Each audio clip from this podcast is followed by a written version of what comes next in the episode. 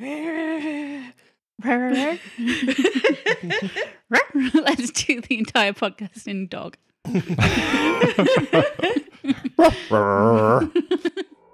How lewd. But what if there is no tomorrow? There wasn't one today. Get away from her, you bitch!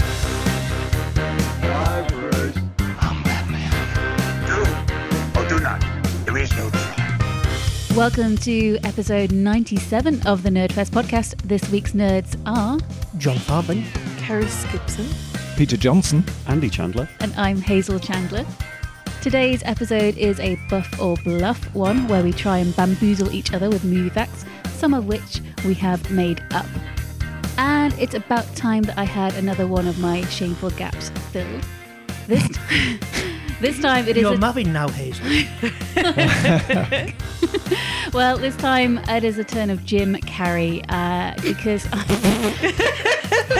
What's funny about this? I can just imagine the smile on his face that he made. he made. Uh, I watched The Truman Show for the very first time, so find out what I thought of it later on. In the meantime, let's start our show.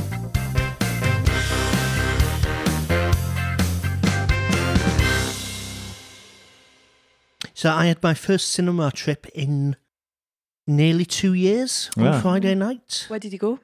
uh, to the cinema. Hence the Fuck you, John. What did you see? uh, a film. Oh, Actually, I think we should just talk about something else. Let's not bother hearing what he has to say. Yes, I, I, I don't want to talk about it too much because I will talk a lot more in the next episode. And I think my recommendation will be Last Night in Soho, which is the film that I saw. Mhm. But spoilers, it's brilliant. yeah, you said on the last episode it's going to be one of the few films that tempts you back, Mhm. and are you glad it did? I'm very glad I saw it on a very big screen with very good sound because the soundtrack is absolutely amazing. If you're a fan of 60s music, just go and see it for that, if nothing else. And the- the the other one you mentioned was the French Dispatch, which I think you went to see recently, Karis. Oh, I absolutely adored it. I, I- I don't see trailers to, to films anymore, but I, I enjoyed it so much because I knew very little about Mm. it. It was Wes Anderson's latest. Yeah, yeah, it was great. I Is loved it beautiful and strange? it was beautiful. It was it was weird. It was a little bit dark.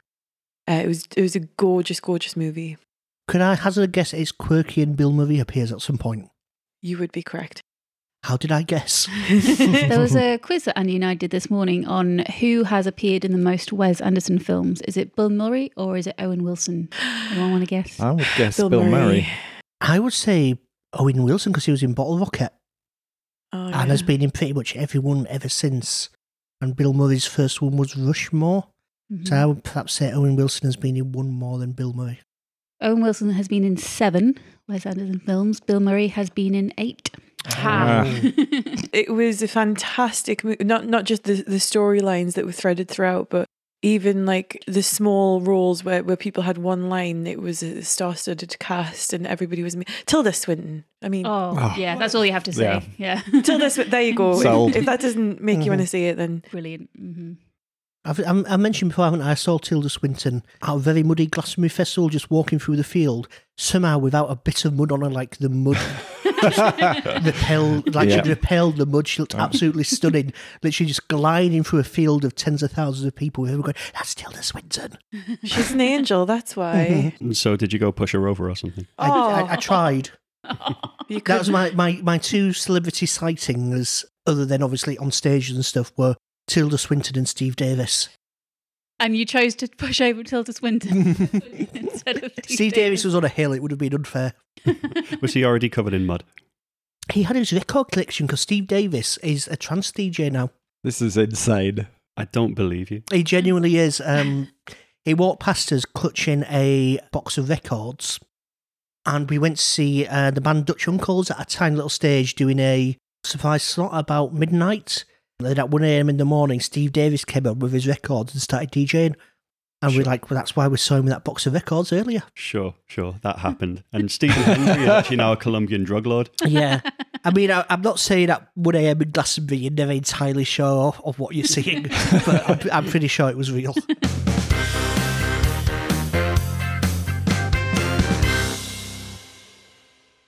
Should we do some buffs or bluffs? Yes, let's. Yes, let's. Pointing at people. That's useful on a, an audio podcast. That, that's the sound of that's a pointy sound, and it's landed on Andy. Yay! I don't see it. but I will go first. Now, um, I keep talking about the streaming service Mubi on this podcast, and I keep directing you wonderful nerds to super fantastic, weird films. And for some reason, you don't seem quite fully convinced yet. So I'm going to talk more about Mubi. Here are two films that I have watched on Mubi and one silly thing that I made up. The number one is Undir Trenu, which translates to Under the Tree. It's a 2018 Icelandic deadpan comedy drama about a feud between neighbours in suburban Reykjavik. Uh, Eybjörg and Conrad are annoyed that their garden receives no sunlight due to the enormous tree growing next door in Inga and Baldvin's garden. This ignites a feud which inevitably culminates in a brutal fight to the death involving a nail gun. All of a sudden, it turned into a John movie. Number two, Chai Hai E Pa, which translates loosely to Angry Forest Champion. It's a 2008 action film from Laos. Uh, it's a loose adaptation of Tarzan. It's a louse adaptation. oh, good one. Very well done. Why didn't I think of that? Uh, the main character is a wild man named Zhang, who, with the help of his animal pals, notably a tiger, a rhino, and an army of flying squirrels, defends his forest home against American invaders trying to clear the area to build a skyscraper. Squirrels fly. Sorry, my pities. Interestingly enough, um, this was one of the very first independent films permitted by the communist government of Laos, uh, and its popularity sparked a small movement which has become known internationally as Lollywood. Lollywood. Yeah, like you know Bollywood and Nollywood, and Yeah. Laos Dolly- is Dollywood. Lollywood. Was it was, Dollywood. was it was it any good? Because it sounds lousy. Oh, You're on fire today, John. Mm-hmm. unfortunately, not. It had its virtues and also one or two flaws. Number three is volleyball brackets foot film close brackets. It's a 1967 short black and white film in which a volleyball is rolled into frame and comes to rest at the feet of an individual wearing sneakers, only ever viewed from the knees down. It then cuts and repeats the e- exact same action from slightly different angles again and again for 10 minutes solid. The end. I gave it five stars Why did you give it five stars? because I thought it was an excellent uh, satirical critique of uh, the inherent meaninglessness of sport. right. Um, and once we're done here, no cheating, but um, So I was just checking the lead score. well, we'll have all seen a sport at some point that we didn't care about, be it football or golf or cricket or whatever doesn't float our boat. And have you ever just thought sailing. it's a weird, slightly ritualistic, repetitive, n- nonsensical, boring series of events? And this is exactly what they generate in this this um, short film. It's ludicrous and intentionally boring, but it really, really did quite perfectly capture the feeling I get when I'm I'm watching. I mean, golf doesn't do it for me. I suppose all sports are inherently pointless and only have meaning that we project onto it when we care about the outcome. And if I'm telling the truth, you can go onto the movie website and you can read my review of five star quality to that effect. Now, I, I had a movie subscription for a while, and the only reason I got rid of the movie subscription was that it has the single worst app I've ever used on my TV and was completely unwatchable. So there's a review for anybody who has an LG TV. Don't get movie on it. But there's some good stuff on there and some very weird stuff. Um, so I can buy all of those being on there. I'm particularly prepared to believe the third one, I think. Yeah. yeah, I, I know one of these movies to be true because Andy tried to get me to watch it and I said, no, thank you. But that could be any of them. I don't think you'd enjoy watching the first one. So I think you would bow out the first one. Well, This- I, I can tell you which one it was. The, the second one sounds like Andy's fever dream. That's the one I was thinking you'd made up. Yeah. Chai Hai Esampa, Angry Forest Champion. hmm For sure, you've made that. Yeah. Yeah, I mean Lollywood. I know you like a bit of is it Nollywood? Well, well Collywood. Well, Collywood. Yeah. Yeah, so I think Yeah. so now that you've seen all the delights that Collywood have to offer, you've sat and went, where else should they be? so you think the second one has a louse relationship with the truth? yes. Oh, very good. Do you want me to tell you which one I know to be 100% true? Yes. The volleyball one. I see. Yeah. Right. Mm. The one we were all pretty certain Mm. on, yeah. Yeah. Yeah. there- and Andy has genuinely left a five star review for it. I want to watch it. Yeah, it does sound quite good actually. Whether you'll still think that after the first minute, I don't Mhm. know. It makes its point and then just keeps on Yeah. going for in- not not ninety minutes, but ten minutes. You you see my stand up set, right? not yet, John. No. One day, The- the- you know, something that starts off interesting and funny and then becomes incredibly dull, but then you just keep at it till it becomes funny again is kind of my Name of your sex tape. No, that's it. So, yeah. um, I, I, I think the second one is so much a film that Andy would love to see. Mhm. That he is- had, yeah, he he's made up stuff with squirrels in the past. I'm sure. Isn't like there'd been a giant squirrel in one of his fake plots before. giant hummingbird in one of Oh, them. giant hung- oh, okay. Well, still, Yeah. Mm. Did you did you wear the squirrel outfit in the end that he, he bought? it's, it's a weird. It's just seemed a weird obsession. And where did you keep your nuts? I was looking for nuts. I didn't wear them. Anyway, We'll edit that out. Don't worry. will we? No, it'll stay there. Hello, everyone. Uh, Hello, I'm, Andy's I'm gonna parents. I'm gonna plump for a squirrel. The uh, Icelandic one. There's been a few movies on Mubi that um, set in Iceland that Andy's really liked. So I'm kind of inclined to believe that one's true. Squirrel as well. Squirrel. Squirrel. Curtis, have you given your vote already? Oh, uh, number two. Number two. It's unanimous. Do you think that I made up Laotian Tarzan versus the American developers? Yes. Yes. Yes, we do. Yeah. yeah. Yeah. That's Got Not true. you. Made it up, but I did have fun uh, getting onto Google Translate and coming up with a, a name for it. Mm-hmm. I Um, imagine you did. I can just imagine you ty- type in with two, two fingers like that. And my pronunciation of the Laotian language is, uh, I've never done it before. Well, that's what gave it away. Chai Hai Esimpa um, is the best I can do and is probably completely wrong, so I do apologise. I would say that um, modern Laotian cinema has actually been developing since 2008 when the government first allowed co productions with foreign companies, although it is still severely hamstrung by strict censorship. Um, I don't think they make anything quite as retrograde as My Bluff, and no one calls it Lollywood, apart from me. If anybody would like to see Mubi, then it's available on most streaming platforms. If anybody would like to see Mubies, then I have a OnlyFans account. Um, £10 a month.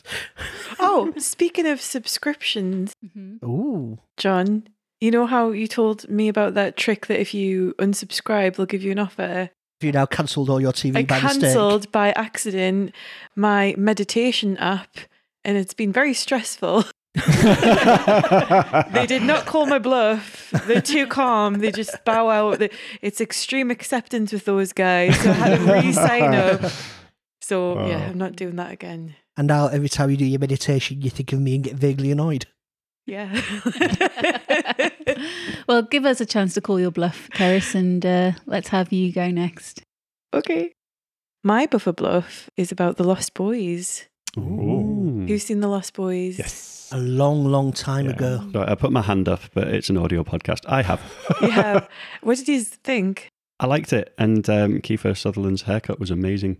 It, It was, was. great. And so, is it 80s or 90s? 87. Did Yeah. you see it in the pictures? No, I'm, Early video. I yeah, think. I would have been eight when it came out, so I think I was probably just too young to see it in the cinemas. The first time I watched it, I was full of cold and I had no idea what was going on because I was on these like cold and flu tablets. And uh, I was like, what the hell was all that all about? And I watched it again when I felt better. And again, what the hell was all that about? I had no idea. Anyways, I still enjoyed it. And here are my buffer bluffs. Number one, the film had its own cereal that was released that year called Milk Teeth and was to symbolize the innocence lost by the gang when they became vampires. What sort of cereal? Oh, you mean um, like breakfast cereal? Cereal, yeah. All right. Okay. Well, it might have been a TV serial. No, cereal. okay. But they're called TV series. cereal, Peter. Uh, num- number two, Cereals are weird things, isn't it? it is. Here's something cover it in milk. Yeah, why would you pour milk over it and then eat it? That's just weird. What? Why? What do you normally do with it? I don't have cereal. I have toast like a human being. I have I'm not both. sure why I haven't yet been to see your stand up set, John. Number two, the actors who were playing vampires could only keep their contacts in for a few minutes at a time because the eye contacts back then were heavy and irritating. like me. Um, Dump it. the the tear at the end that runs down David's face at the end wasn't in the script. It was because of the irritating eye contact. Mm. Oh. Number three. At the beginning of the film, the Lost Boys step off the carousel in the order that they die in. So there's some excellent fear shadowing. Mm. It's like Uh, they're on like a like a carousel, like a horse thing. Yes, yes, they're, They're all- not standing on a slide projector. No. They're, they're on a um, yeah. They're on a. They're at the fair. They're at the Yeah. fair, and they're on a carousel, and they all step off in the order that they die. in. Oh. Mm. Hmm. Hmm. I like a bit of foreshadowing, so I like that if that's true. I've heard lots and lots of stories in different films about people really struggling with contact lenses, Mm. Mm. particularly like yeah, the, the big ones that sort of make your eyes look bloody or or blank or something. So I can believe that's true. Breakfast cereals in the eighties, there was, there was breakfast cereals for pretty much everything, wasn't there? You would get like a, it was like the tying product. Mhm. That was when breakfast cereal was a really big thing. Mm-hmm. Yeah. No, Many people actors got their realised. starts in breakfast cereal adverts. They did, yeah. You, you Mm. could Mhm. anything was breakfast cereal in the eighties. Yeah, Mm. but would you mark it? What certificate would Lost Boys be? 15 It or was- 18? It was um, I think it was 18, wasn't it? yeah, which But even if they did a cereal, would they have called it Milk Teeth? Wouldn't they have called it Mm. Lost Boys, the cereal, or something more very obviously tied in with, Mhm. with the film? Did you know the tiger from Mandy that the keeper that mauled somebody got its start in a Frosties advert? Tony. I- that is Yeah. complete bullshit, obviously. Yeah, and it's owned by Steve Davis, yeah. Unless he was also animated, but still managed to maul someone. it, it says here that it's a twelve, but I don't know if that's an updated. I think that's a B now, but I think it Yeah. might have been higher b- earlier. I, mean, I could believe that there was a, a breakfast cereal tie-in, but Milk Teeth is doesn't conjure Uh-huh. up particularly delicious images. I wouldn't want to start my day by eating a bowl of teeth. I would eat a bowl full of teeth. You'd have to l- leave them a very long time for the milk to set in. Th- Those um Too like crunchy. sweets, they like m- like milk teeth things. Am I making that up? There's like a Yeah, there are. like an American candy thing. Uh, sort of soft foam yeah, things. soft foam things. Cow feet.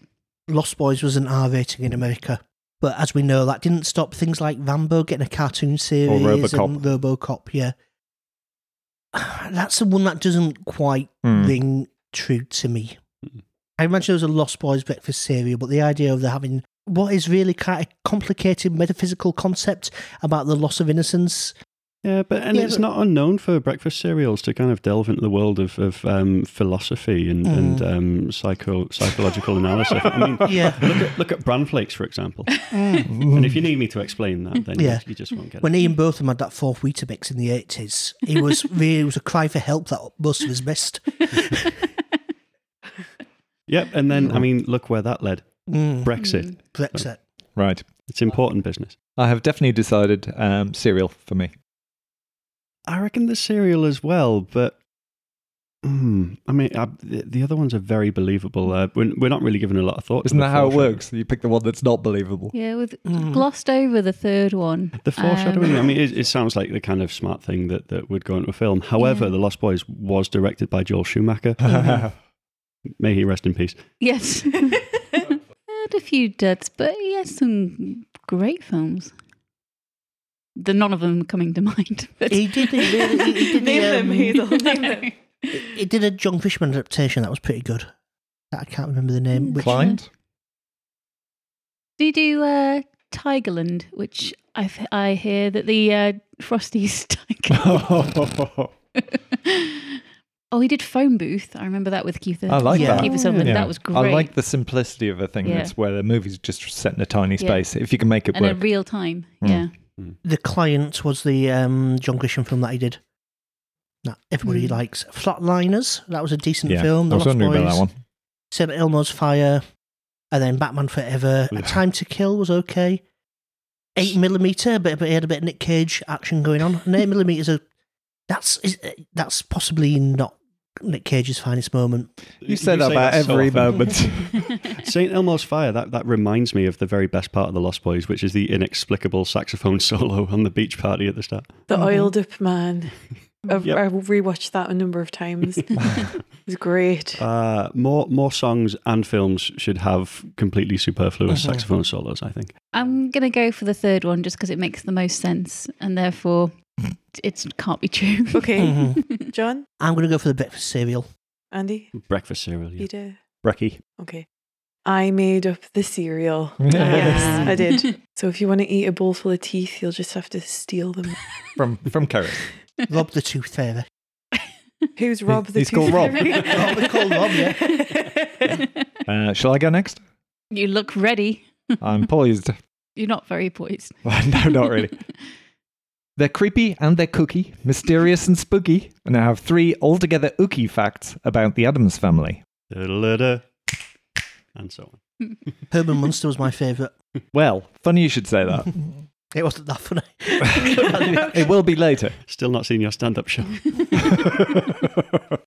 Number one The Adams family were created in 1938 by cartoonist Charles Adams, but didn't get the famous names of Morticia, Gomez, Wednesday, Lurch, and so on until the 1964 TV version. Number two The Adams family feels quite similar to another dysfunctional family of monsters living among us, the Munsters. Those two shows premiered on US TV in the exact same week in 1964. And number three, in the animated Hanna-Barbera cartoon version, the role of giant butler Lurch was voiced by Fred Gwynn, better known for starring in The Munsters as Herman Munster. You rang. That's all I know. Yeah, Hmm. that's about it, really. I'm pretty sure I know because I think I know two which are true. Well, the second one, uh, the Monsters and the Adams Family debuting in the same week, was that just coincidence, or was there something behind it? Did someone steal an idea? I think or- it was probably a race because they were both based on comics published in the newspapers, and one heard that the other one was on the way. And I read somewhere about the makeup for one of them being varied when they realised it would make them look too much like the other family. Hmm. annoyingly believable. Does Yeah. anyone know about the names Morticia and So is the bluff that it's based on a comic strip by No. Charles Adams? That's no, true. that was just background. So the, quest- the the the bluff is: did they only get their names in the TV series? Yes. Were they just nameless characters beforehand, or did they have other names? Fred and Wilmer and Barney and Betty and I think they were nameless before that. just collectively the You Adams think, family and eh? Adams one, Adams two. Mm. Mm. Annoyingly believable. So the Adams family and the Munsters definitely premiered about the same time. Whether they were as close as premiering in the same week, I guess with the way TV seasons work, it's likely that they came out in the first week, Mm-hmm. Mhm. new TV season time. So I don't know if it helps, but the Adams family ran for 64 episodes and the Munsters ran for 70. Mm-hmm. And eventually they both pretty much got eclipsed by Batman, which came out in 1966, a year and a little bit afterwards. I was always surprised they both only ran for two seasons, and it's just we've seen them in repeats for years and Mhm. years ever since. Does anyone know the Lurch fact? That's what I don't know anything about. Yeah, me too. I have no Ah, idea. okay. And I was bizarrely just coincidentally reading about the Adams family the other week and the various different versions of it. Because there's a new one coming out, obviously, the Tim Burton one. Mhm. And I think I remember reading about the cartoon series and the people that were cast in it. Because in the 19th century TV series, Pugsley Adams Mhm. was voiced by a very young Jodie Foster. And I Hmm. nearly used that as a buff or bluff. Mm. So are you talking about the 70s one or the 90s one? I do have a fact that Pugsley was voiced by the guy who played Eddie Munster in The Munsters. Yeah, so that's presumably in the 90s one. And John Astin voiced Gomez in the 90s one, Mhm. who is surprisingly still around and still active. John Aston, And yes, he's still teaching. That's Sean Astin's It's dad. Sean Astin's dad. Oh, yeah. Mm. adopted, Hmm. ad- adoptive father. Mhm. Is Tim Burton still casting Johnny Depp as Gomez? Mm, No. Whoever has to step into a role, Julia's shoes, has got a mountain to Mm. climb. He was Mhm. amazing. Did he do the second one when he was really, really ill? Yes. Yeah. Yeah. Still managed to make Street Fighter the movie afterwards, though. There's something fishy about the first one because Peter seems to know other facts about the other ones, but the Mm. first one, I don't know. I think it's the third one. Karis, The one about Lurch. third one. I don't know that much about that. I'm going to go with that. Okay. I'm going for the third one as well because you had your uh, extra fact about um, someone from the Munsters voicing Pugsley, Mhm. and I think you've um, done some dishonest extrapolation. You mean lying? Yeah. That's we we alternative facts. Yes. Uh, yeah, I In- think you're a liar. Yes. In fact, I realized when I gave that piece of information, I was probably giving too much there. So, yes, the. Wait, Hazel, what do you I think? thought she'd already said. No? I, I, I said I was having problems with the first one, but I hadn't officially declared. Third one? You might be. oh. oh, dear. Okay. We'll give you points for that then. In the pointless game. It- it- eh, exactly, yeah. Did anyone, when they grew up, remember there was an urban myth that Pugsley grew up to become meatloaf? Yes, I do remember Uh, that. Yeah, Because he does look a bit. He does look a bit Mhm. like um, him. that one keeps just coming up years after years after Yeah. years. The house was built for a different movie, and then they moved it to Colonial Drive on the backlot at Universal Studios, which means that the house can be seen in Buffy and Desperate Housewives because it's one of the houses along that Mm. road. Hmm. Very strange you talk about the Munsters and the Adams family, and they're both being rebooted this year and next year. My third thing I was going to mention is that Rob Zombie, who we mentioned last week, has been hired to do a new Monsters movie. Yep, course it's, he has. it's it's happening. It's filming. His wife Sherry Moon Zombie is the new. Oh, what was Lily? it? Was Lily Munster? Yes, and it looks awful. Oh, well, there's a surprise. That's- yeah, Hazel, what have you got for us? Okay, so uh, we are back doing live in person improv classes, and soon we'll have an in person gig um, that some of us will be performing why, in. why has, no, has no one told me about this? uh, and it's going to be the first time in nearly two years that we've done that, so I thought we'd celebrate. And my buff or bluff is about scenes or lines that were improvised uh, in both TV and films. So we all know the famous ones. So Harrison Ford's "I know" response to Princess Leia's "I love you," and the "Are you talking to me?" scene from Taxi Driver. But these are some improvised scenes that you might not be familiar with. One of them is written in the script rather than made up by the actor. Number one, Robin Williams's and Billy Crystal's cameo in Friends. So, in the cold open of a season three episode of Friends, Robin Williams played a character named Thomas who was going through some marital issues, and Billy Crystal played his friend Tim. They never planned to appear on the show, um, and their entire exchange at Central Perk was totally unscripted. Hmm. Hmm. Number two, Jack Nicholson's line in A Few Good Men. So we know that Jack Nicholson famously improvised the Here's Johnny line in The Shining. And it turns out he has another classic that wasn't in the script, and that was in A Few Good Men. So the line originally read, You already have the truth. And Nicholson decided to change it to, You can't handle the truth. Hmm. Hmm. Hmm.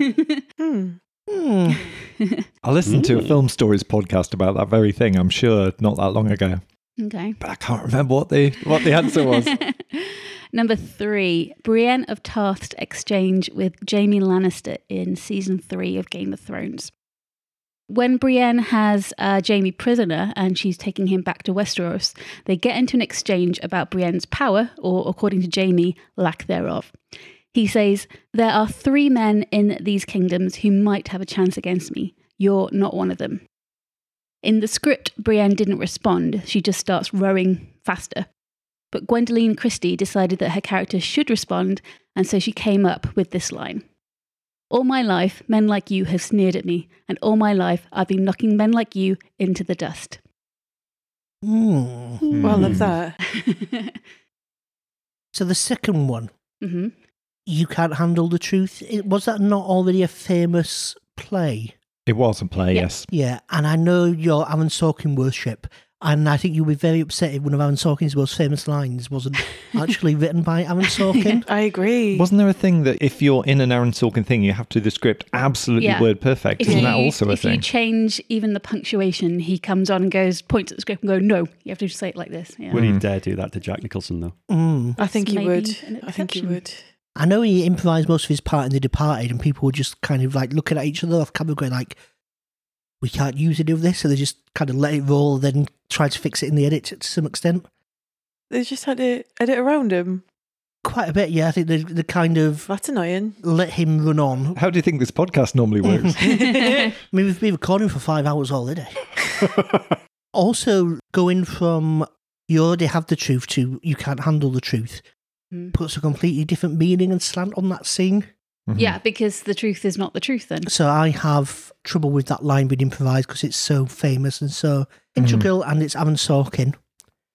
uh, I have no idea on the other two. Billy Crystal and Robin Williams, presumably they were just hanging around on the set. I believe they were filming nearby. Mhm. hmm Yeah, I believe that one. I don't think I knew who either of them really were when I first saw that episode of Friends, and it confused the hell out of me because it had nothing to do Mm. with anything else. This was that was last going week, on. wasn't it? True. And uh, the Game of Thrones one. is- I've That got seems no opinion on. it Game of seems Thrones. almost too long to be an improvised line, if that makes sense. As in, Mm. it requires a degree of structuring. It's almost like a two-part answer rather than just a one thing. I wonder if it's not improvised in that she just came up with it off the spur of her head while the cameras were rolling, hmm but kind of said, I want to say something here. And the director said, Well, go away and come up with something. Yeah. I think that does count as improvised Yeah. for this purpose. Yeah, yeah, Mhm. yeah, yeah, yeah, Yeah. In the script, it was that Brienne doesn't respond, but yeah, Gwendolyn Christie thought "I need to respond to that dig. Thank you very much. If she hadn't responded, wouldn't the scene have felt very different? Um, or was her character supposed to be quite stoic and I don't care what you think about me? Um, I guess it was a actions speak louder than words thing, and um, she was taking out her frustration in the she was taking out her frustration in the way that she rode, and it kind of gave the audience a mm, maybe she's stronger than she looks. If you heard a noise on the audio, then that's because every time Hazel says rowing, she seems capable of saying the word rowing That- without I was- doing a rowing mime. Which was funny because she did it once, made, made a noise, and then d- decided she'd have to redo it, then did it just a few inches higher, but still had to do the same motion. Just trying to get my steps in. Yeah, I'm going to go for the Game of Thrones one, I think. While uh, You Can't Handle the Truth is a better line, the meaning is effectively the same. But I think due to the, the But the size meaning of the is change. completely different. Mm-hmm. Mhm. Really? Mm. But that's the bluff anyway. Hmm. For me, it's between that and Game of Thrones. I'm going to go with uh, Sorkin. I'm going to go with that one. I'm going to go with the Game of Thrones one because I don't know Game of Thrones very well. The other two make sense to me. So we got two for Jack Nicholson and two for Brienne of Tarth. Yeah. Well, I can tell you that the Billy Crystal and Robin Williams entire scene was improvised. They just sat on the couch and did what they did. They were filming nearby and uh, they were asked to join the episode. Although Aaron Sorkin is famous for not letting actors change even the punctuation of his script, Oh. he let Jack Nicholson have this one. And You Ooh. Can't Handle the Truth is improvised. Hmm. Wow. Ooh. made up the uh, Game of Thrones one. Um, that was always in the script. Yay! you, you, you got me good and proper there. We couldn't handle the Excellent. truth. Wait, so how does the setup to the line in A Few Good Men go again? Is it Tom Cruise saying, um, I want the truth, and the Yes. response is you can't handle the truth? yes. And he would have said, um, "You already have the truth." I reckon that's effectively the same thing. It is effectively an admission that you already Mm-hmm. Mhm. know it. You already have the truth, but you can't handle it. And that's why you're trying to ask for something else. Yeah, I mean, it's it, it's Yeah. a better line, it's a Yeah. richer line, but ultimately the response to um, to is this true or is Mhm. this false is it's the same. So I think it's it's less of a change. I stand by my logic. Yeah. and if you're enjoying Grammar Pedant Fest, then uh, like and subscribe. John, what have you got? Well, we are recording on Halloween Day, hmm Mhm. uh, albeit by the time this comes out, uh, Halloween will be a dim, distant memory, and we'll all be looking forward to not getting anything for Christmas because of Brexit. Um, so think back to those happy, happy Halloween days. Mhm. And so I've got for you three freaky Frankensteins. Okay. So Frankenstein and Frankenstein's monster has appeared in hundreds of films over the years, and there's been lots of variants of Frankenstein's, there's been alternate Frankenstein's. Here are three films featuring Frankenstein adjacent type creatures, one of which I have made up. Number one, Frankenhooker. when a man's girlfriend is run over by an electric lawnmower, he seduces a series of prostitutes, killing them all and taking body parts, which he then stitches his ex girlfriend's head onto. Uh, Ugh. Trouble arises when the girlfriend's angry pimp comes looking for That's- trouble. That's when the trouble arises. Everything up to that point was Yeah. fine. Yeah. Frankenstein Conquers the World. This is a Japanese film. Nazis steal the heart of the Frankenstein monster and transport it to Hiroshima for testing. As a result of the nuclear bomb in Hiroshima, they end up with a 25 foot tall Frankenstein creature that battles a giant lizard called Baragon before being bulled into the centre of the earth. Wow. Mm. Hmm. Hmm. Mhm. Do we need to go on? Number three, Frankensteinfeld. this is a short Hungarian film featuring Hungary's number one Jerry Seinfeld impersonator, Stefan Goronswich. Bullshit. When Kramer dies in an unfortunate accident, rather than admit the truth, Seinfeld and George stitch him together and bring him back to life. He goes on a murderous rampage throughout the city before Elaine finds him and calms him down. Uh, the, the set features, for some reason, a 15 minute scene in which Stefan, dressed in zombie makeup, performs Seinfeld's stand up routines to a bemused audience. Oh, I love that. I I will point out that uh, Mubi has a lot of um, Hungarian shorts um, on it, and they're all exactly that insane. Mm-hmm. It's still a lie, though. Do they Yeah. have Hungarian tops as well? So Frankensteinfeld isn't on there. Uh, no, not yet. It also sounds like something you would make up if you had very little time to prepare this morning, John. As opposed to Frank and Hooker. Hmm. Yeah. See, I, I, I, mean, believe dis- that one. despite your unfortunately. podcast persona, I don't think you would make up anything quite that abhorrent. and also, I'm pretty sure that's true. Yeah. I was expecting Frankenweenie to pop up as well. Mhm. Do we think he's made up Godzilla versus Oh, Frankenstein? God, no, Um, that's the I most like- I normal like- of all of them. I'd like to make it clear it wasn't Godzilla, it was a Godzilla knockoff called Baragon, hmm I think it's number three Frankensteinfeld. because you can't see it without Yeah. giggling. In Frank and Hooker, uh, he had some explosive cocaine that makes the prostitutes explode when they take it, if that helps. Amazing. It does have a quote on it from Bill Murray saying it was one of his favourite films of the year. Uh, how did that happen? Um, Bill Murray wandered onto the set, watched it, said, This is great. And Had some um, exploding at cocaine. yeah. and the director got him to give a quote saying it was one of the best movies of the year, which got put on the poster. So, number three is the lie. Possibly. Definitely. Frankenstein film. uh, I'm still going for number two. Number three. Three. I'm pleased to say that all of you, apart from Hazel, are correct. oh, good. My God, for that. I should make it clear it's an electric lawnmower, um, which causes the electrocution as well as Oh, that makes sense. Mm. yeah, rather than just a normal lawnmower. 'cause that, Doesn't make that, sense. that, would, that, would be, That'd be that, cool. would- that would be ridiculous. Oh, a manual one. Yeah, that would have taken a very long Ages. time.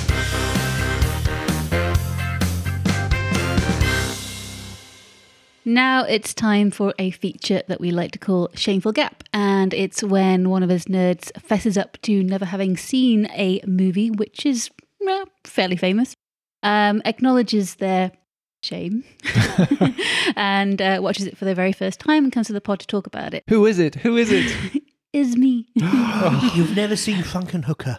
no, thank God. I've never seen The Truman Show. Shame. Shame. Shame. Shame. Shame. Shame. So I have now had one of my shameful gaps filled. I resisted for a while because I was so certain the experience was going to be very painful. It's Jim Carrey, isn't it? I have a thing about Jim Carrey in that I don't like him. All right. He's, he's very nice about you. Yeah. I thought I didn't like him. But you know, when you settle on a, an opinion of something when you're like 18, and then suddenly that is Wrong. yeah. Yeah. Um, I think that's what I did in that, you know, I can't remember why I didn't like him. I just kind of settled on the fact that I didn't like him. It might because might be because I thought maybe he overacts a little bit. A bit. A No, bit. does No, it doesn't. but yes, I've avoided a lot of his movies over the years. Everybody told me that The Truman Show was one of Jim Carrey's most believable performances. But yes, uh, I'm a bit stubborn, but in the end, last weekend, I gave in and I watched it for the very first time. And it's really good. Why didn't you tell me? So, for anyone who doesn't know, The Truman Show's concept is that one man, Truman Burbank, played by Jim Carrey, is the star of his own TV show. And yet, the only person who doesn't know that is Truman himself. Cameras have been following him ever since he was born. And uh, TV producers, led by the main creator, Christoph, played by Ed Harris, have dictated the course of his life from who his friends are to who his parents are and even who his wife is. The town is Sea Haven Island and it's filmed inside an enormous dome. And everyone in the town, apart from Truman, is an actor hired to play a part. The show is filmed 24 7 and it has a huge following around the world and it makes its money from product placement. So, for example, when Truman's wife, Meryl, played by Laura Linney, is making a hot chocolate, she sort of holds up the brand and describes its benefits. We come into the film as the show is approaching its 30th anniversary of being on air. And as the film goes on, Truman starts to suspect that things aren't all as they seem. Especially when his father turns up, who apparently died in a boating accident when he was a child, as part of a plot to ensure that Truman became afraid of water and wouldn't venture beyond the boundaries of the studio. The film was directed by Peter Weir and it was inspired by an episode of The Twilight Zone. And when it was released in 1998, it received huge critical acclaim and numerous Oscar nominations. And it's held up as a film that explores the concept of reality, surveillance, sort of big brother type scenarios, and the right to privacy. I really, really enjoyed it. I became really invested in the character of Truman and how he wanted to make the best of his life, but things happened in a way that he had to settle, such as missing out on the chance to be with the love of his life, Sylvia, who is an extra, and she is played by Natasha McElhone. And she has been trying to tell him the truth. And in the real world, Sylvia is part of the Free Truman campaign, which fights to have Truman released from the program. It does get quite serious at times, um, like when Truman is at the peak of his suspicions and he goes on a car chase across the city, only to be blocked by emergency services claiming all sorts of outrageous disasters and preventing him from traveling too far. Um, then he comes home and he gets into an intense, quite physical argument with his wife, who breaks character and is written out of the show. I really enjoyed uh, seeing his character go from someone who seemed quite naive and oblivious to this slow realization that everything that happened around him was happening to him um, and that his whole life had been a lie. I thought Jim Carrey was extraordinary and really rooting for him against the TV Mm-hmm. the TV producers who were increasingly resorting to dangerous and potentially fatal measures to try and keep him on the set uh, and their show on the air. So the film even gave rise apparently to a, a medical syndrome, the Truman Show delusion, where sufferers believe that their lives are being staged and that they're being watched on camera. It's a it's a condition. John's looking around. Watching it for the first time in 2021, when many things have happened since the release of the film in 1998, it makes it seem like it did a pretty good and eerie job of predicting the future. The rise of reality TV, artificial reality, false information online. And none of this tech was mainstream in 1998, so it's quite impressive, you know, how accurately they've, they've, they've portrayed this sense of like mixed reality. Hmm. Surveillance as well, it's become a huge topic of conversation, particularly uh, after the 9 11 attacks and how much we were willing to give up our personal freedoms to governments who wanted to track us 24 7. It's because those themes are all still so contemporary and so Yeah. important now that it Yeah. feels like it's not a 20 year old film. I found it terribly convincing and terribly real, uh, but oddly still very entertaining at the same time. Did anybody watch it when it first came out? Yes, I watched it at the cinema when it first came out, and I watched it again most of it this morning. So Mm-hmm. um, I remember loving it at the time, and I, I'm very similar to you in that I didn't like Jim Carrey, Mm-hmm. Mhm. but he's he's he reminds me a little bit of Adam Sandler in that he's terrible in most things, but once every five years really surprises you. Mm-hmm. He's Yeah. got his comedy shtick, hasn't Mm. he? And that is very polarizing. It's a Yeah. marmite kind of thing. And you do still see it a bit in this film, though, don't There you? are moments, And- yeah, where and he you goes a almost little don't bit want that. It's like it escapes from him, and you almost don't want it to do that. You want him to be the more serious side for this one. He's capable of that, though. And um, he's- he's at his best, I think, when he's, he's doing serious drama. I was amazed at how well it held up. It just didn't seem dated at all. Mm-hmm. And lovely little bits like a set design. Like when you watch the set, when you s- see the cameras everywhere hidden, like in in the bins, there's like a little black circle in the front of the bins, which is obviously a camera that they're pointing towards him. I have one issue, logic issue though. He grew up in this town. and mm-hmm. Mm-hmm. never left. But he has a yearning to escape, which obviously they don't want him to do. Mm-hmm. Why in this world did they build a travel agents and have travel magazines and a boat and a train? Why not have a world where boats don't exist and trains don't exist and travel agents don't exist in order to s stop that potentially happening? wider world, wouldn't he? Mm. But he's not Yeah. really exposed to it because he doesn't have normal TV, does he? He just gets reruns of I Love Mm. Lucy and Yeah. things. I guess they have like plan Bs for everything, like the bus that he gets on to go to Boston and it breaks down. So hmm even if he wanted to go somewhere, um, he would be stopped. But I, I, I loved all these sort of doom and gloom disaster posters Yeah. in the travel agents and things. That was Yeah. fun. Mm.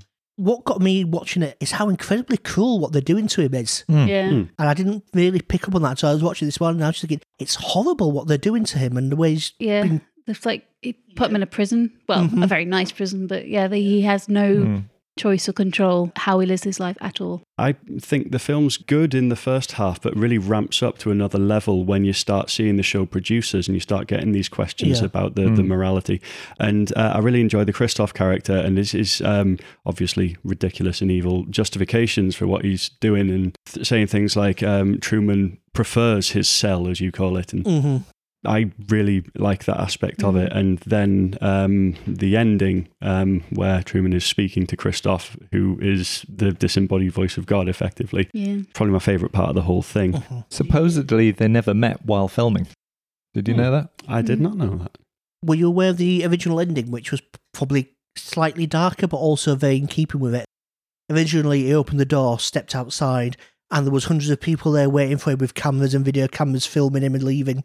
So you got that in- indication Oh, that he was right. never actually going to be yeah, entirely but that's free. the kind of thing that you forget because you know you, you see Sylvia just being so delighted that he's realised and is now free, and you think that they are now going to have the relationship that they always wanted. But then you don't think about the ramifications of him. Mm-hmm. He he is a he's probably one of the best known faces in the entire world, and his life is now going to be different, but still being Mhm. watched. When I watched The Truman Show, I was quite young, it was my pre-teens.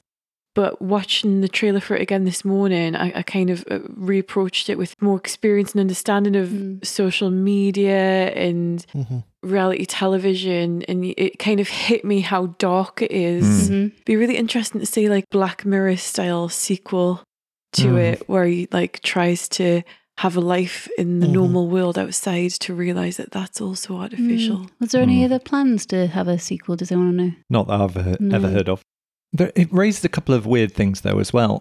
I mean, for instance, his screen wife is essentially being paid to sleep with him, presumably. yeah. It's quite a weird thing they don't even touch on. Yeah, I thought Yeah. that when they were talking about having a child together, I'm like, was she expected to?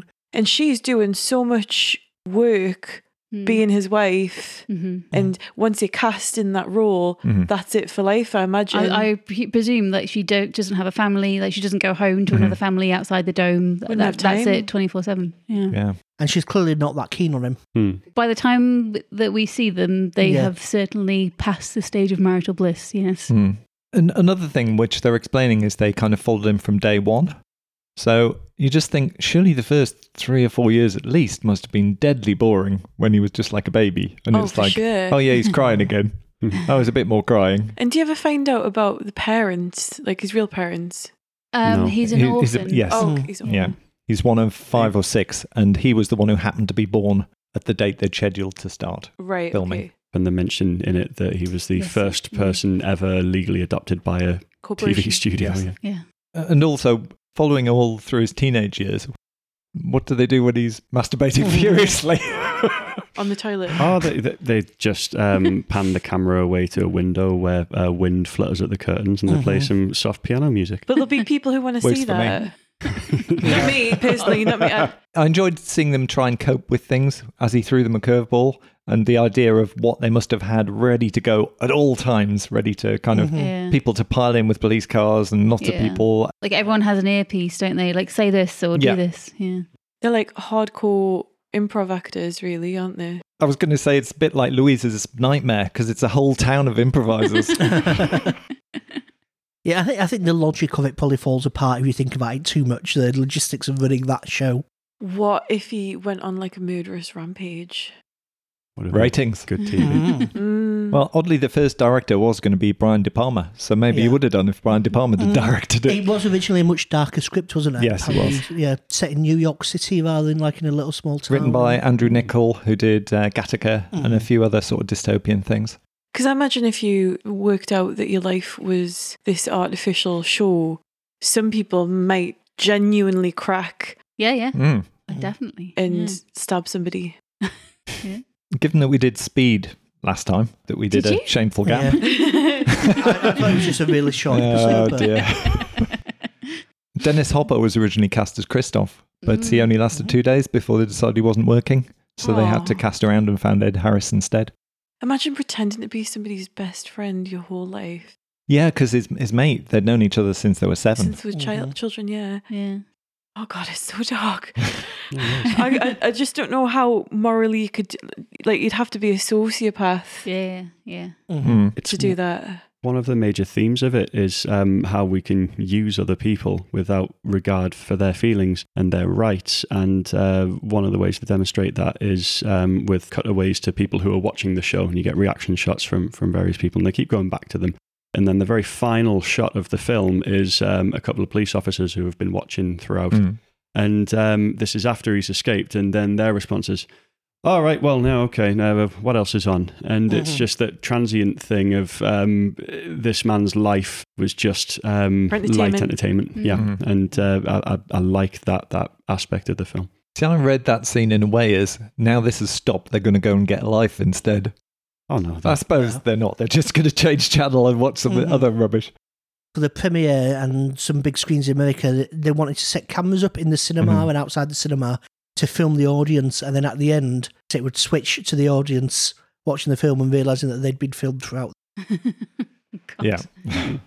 Has anyone like had that syndrome? Like felt that at, cer- at stages that their life was being filmed? Yeah. Mm, Yes, I yeah. have. I have. Oh, only ever after having seen the Truman Show. though. well, yes. Mm. Sadly, I was cancelled after two years. You shouldn't have said those things. Mm. And it was interesting that they chose to have like a very humdrum life for him, like he was working in an insurance company and things like that, which presumably is what the audience wanted. So people could vicariously live a more comfortable life. Yeah, I mean, if it really happened, though, it would they would be throwing obstacles at him Yeah. every week or two. There'd be a whole new thing, wouldn't there? Mhm. How would you ever trust that you have true privacy ever again? I would be really creeped out by the fact that Mm-hmm. Mhm. I've never had any Yeah. privacy my whole life. Like moving into a new house and checking every nook and cranny for cameras and Mm. Mm. the, the little Mm. things that you, you do that when you think nobody's no, not that I do anything ridiculously creepy guys but uh, it just freaks we had the curtain played with the squirrel costume, right? uh, I'm sure Mm. I heard something about them going through a Japanese love hotel with, with scanners to w- work out for hidden devices and finding like Mhm. 23 different radio transmitting God. cameras in it. There was in Prague for a while a brothel called Little Brother, and you could go in and it was free to use the ladies, but um, it was being filmed. People would pay to log in and watch over the internet, and that's how they made their money. so people just watch you go for a wee You, you're doing brothels wrong, Chris. you said extra go for in Oh, You did say the ladies. go in and use the ladies I thought you meant like if you wanted to go in okay oh right okay Yeah, I, yeah. Uh, actually, it took me. I that's didn't what get that I either. thought, Yeah, Yeah. I thought that. Well, I assume there are people who will pay for that. Hang on, have I been using toilets wrong? right I understand Or prostitutes, Rob. you mean and do it's good enough for it's good enough for me. Oh, I'm going to have to bleep that, aren't I? he is rather litigious, yeah. Hazel, how many hidden cameras out of 10 would you give it? I would give it nine hidden cameras out of ten. Ooh, Mm. strong. Very Yeah. high. And will you watch any more Jim Carrey films as a Fuck no. result? No. Um, I might give it a go. Yeah. Mm. Any any recommendations? I've never seen Man on the Moon. Eternal Sunshine Mm. Yeah, I've Eternal seen that. Sunshine is I great. wasn't a fan. Uh, you, mm, That's a bit more Jim Carrey stick in that, isn't there? Mm, but I- I do I- love I- Kate I- Winslet. I love it, but I understand how you if, if you don't like Jim Carrey, you would hate Yeah. Mm. that film. I love that film. Yeah. Yeah. Man, Man on the Moon's really good. Hmm, Um, and we'll send you down an Andy Kaufman wormhole. that's definitely my recommendation. Okay, I'll do that. I've got the uh, the VHS or maybe even the DVD somewhere we can watch. You modern man, you. Going back to um, the Lost Boys and Joel Schumacher, did anyone ever see the number twenty three? Yeah, Yes. I, I actually enjoyed it at the time, but It pretty much killed Joel Schumacher's and Jim Carrey's career for a few years. yeah, it's, it's Good. not good. How many numbers out of twenty three would you give it? Um, two point three.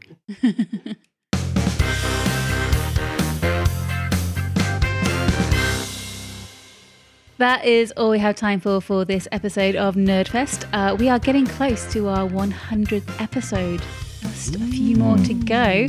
So, if anyone of our audience has any suggestions on what we should do or features that we should cover for episode 100, you Stop. can you can let us know uh, via our social media. We're at Nerdfest UK on Twitter and Facebook. And you can also leave us a lovely, lovely review, which would mean a lot to us.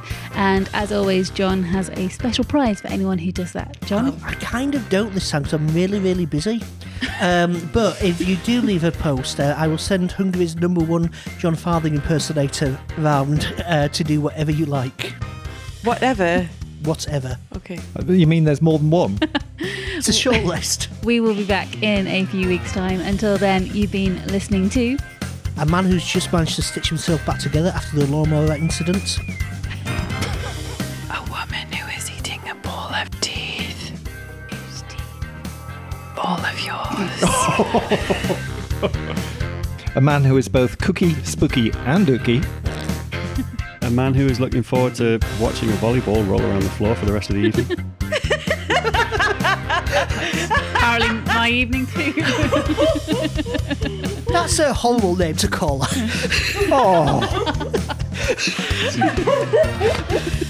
and a woman who would like to say to all of our listeners, in case I don't see you, good afternoon, good, evening and good night. Y'all. We'll see you in a few weeks. Bye. teeth.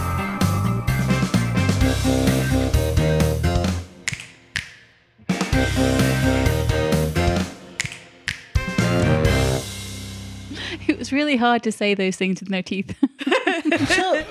uh, Oh, Louise told me yesterday that tushy means arse.